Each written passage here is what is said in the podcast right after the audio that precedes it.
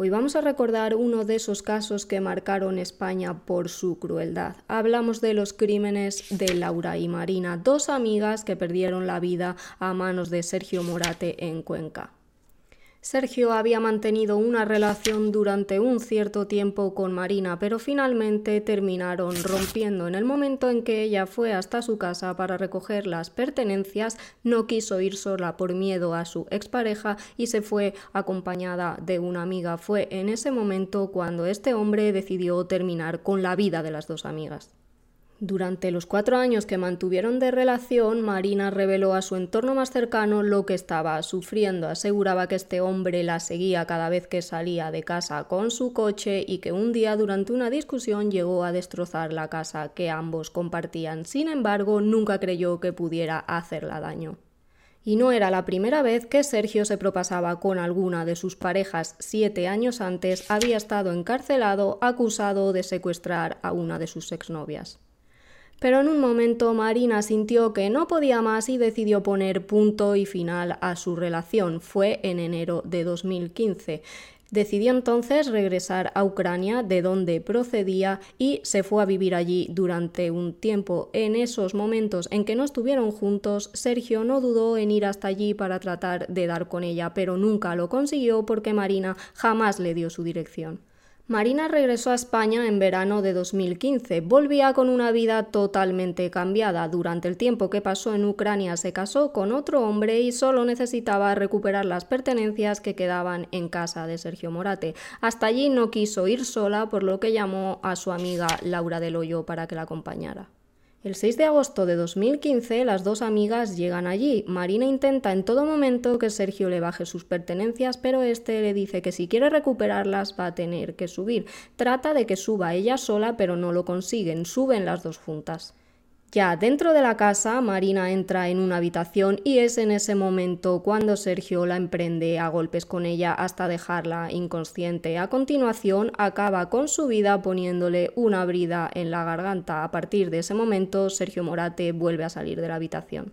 Una vez fuera, Sergio se encuentra con Laura en el pasillo que estaba esperando a que su amiga saliera. En ese momento no se sabe si es que esta chica había escuchado algún golpe o simplemente con la cara de este hombre pudo adivinar lo que había pasado dentro de la habitación. Lo cierto es que ella intenta escapar y es entonces cuando Sergio la golpea a ella también. A continuación la asfixia.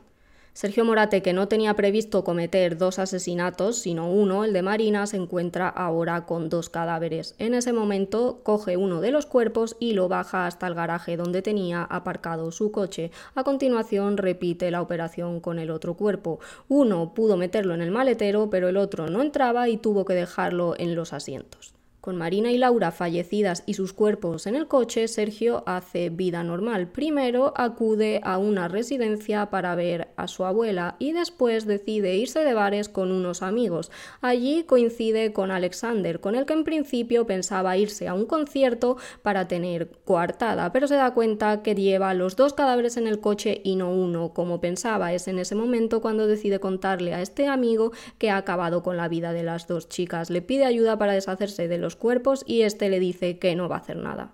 Sergio tenía pensado enterrar a Marina, por lo que decide hacer lo mismo con los dos cuerpos, pero pronto se da cuenta de que va a ser una tarea imposible. Cuando lleva 10 minutos ve que no avanza como le gustaría y por tanto termina dejando los cuerpos semienterrados. Se da cuenta entonces de que va a tener que abandonar España si no quiere que le pillen.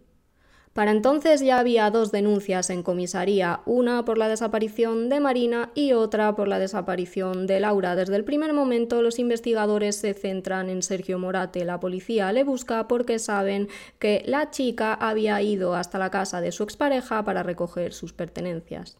Mientras Sergio traza el plan de huida, decide que se va a marchar hasta Rumanía y hace el viaje en coche. Lo hace prácticamente sin dormir, tomando Red Bull y café. Además, intenta cumplir con todas las normas de la carretera para evitar líos con la policía hasta llegar a su destino. En Italia, Sergio tuvo un pequeño accidente con otro vehículo, sin embargo, se fue muy rápido diciendo que su seguro lo arreglaría porque no quería perder tiempo en plena huida. Y para Cuenca las chicas estaban desaparecidas, por lo que cada tarde se hacían concentraciones pidiendo la vuelta de ambas, aunque la policía cada vez tenía menos dudas de que las chicas podían estar muertas. Los cuerpos de Marina y Laura aparecen el 12 de agosto de 2015 en una zona cercana al río Huecar. Los encuentra un señor que había salido a su perro. Aparecen los dos cuerpos semienterrados, uno encima del otro, rodeados de cal viva y todavía llevan puesta la brida que les hizo acabar con su vida. En la zona en la que se encuentran los cadáveres se halla además la azada con la que trató de enterrar los cuerpos y una prueba que será clave, una garrafa de la Virgen de Lourdes. Posteriormente se encontrará otra igual en la casa del asesino. La policía se pone en contacto con las autoridades de Rumanía y le cuentan que el asesino de estas dos chicas puede estar allí, mientras Sergio aprovecha el trayecto para deshacerse de sus tarjetas de crédito y en ningún momento enciende el móvil para evitar ser localizado. Pero este hombre en plena huida comete un error. Al llegar a Rumanía enciende el móvil y es en ese momento cuando todos saben ya dónde se encuentra y la policía rumana se desplaza hasta allí para detenerlo. Sergio Morate emprende entonces el viaje de vuelta a España. Esta vez lo hará en avión y custodiado por la policía. Una vez en Madrid hará el viaje hasta Cuenca por carretera y aprovechará ese trayecto para ir desahogándose con uno de los agentes. Este policía contó que habló durante horas con Sergio Morate y que llegó a abrirse tanto que en un momento dado tuvo que recordarle que era un miembro de las fuerzas de seguridad y no un amigo suyo. El asesino quería saber qué tenían en ese momento en su contra y le preguntó a este agente si había pruebas. Este le dijo si se acordaba de una garrafa y él en ese momento contestó Ah, así que ya tenéis mi ADN. En un momento de esas largas horas de conversación, Sergio cuenta que se pegó un buen susto cuando bajando uno de los cuerpos escuchó un golpe. Cree que un vecino le pudo ver y le preguntó a este agente si habían hablado ya con él. Toda esta información la usará la policía para saber cada vez más de lo ocurrido durante el doble crimen. Pero este hombre reconoce que no ha hecho bien las cosas y se pone mala nota como criminal. Llegó a decir, me habéis cogido porque no he hecho bien la fosa. Si llego a hacer todo como yo tenía pensado, no me pilláis. Y justo antes de despedirse de ese policía que hizo todo el trayecto con Sergio, este hombre demuestra la obsesión que tenía con Marina. Le pide por favor que le enseñe las fotos de la boda que esta chica tuvo en Ucrania con su marido. Los que estuvieron en contacto con Sergio durante todo este tiempo aseguraron que hablaba con puro desprecio hacia Marina y que nunca sintió arrepentimiento por lo que había hecho. Siempre decía que la había tratado muy bien y que no sabía por qué le había hecho todo lo que le había hecho, dejándole y yéndose a vivir a Ucrania. Sí hablaba con pesar cada vez que nombraba a Laura. Pobre Laura, decía. Además preguntó cómo se encontraba su familia y es que en ningún momento tenía pensado acabar con su vida. El 23 de octubre de 2017, dos años después del doble crimen, se celebró el juicio. Durante el mismo, Sergio no quiso declarar y se mantuvo ajeno. Era como si no fuera con él.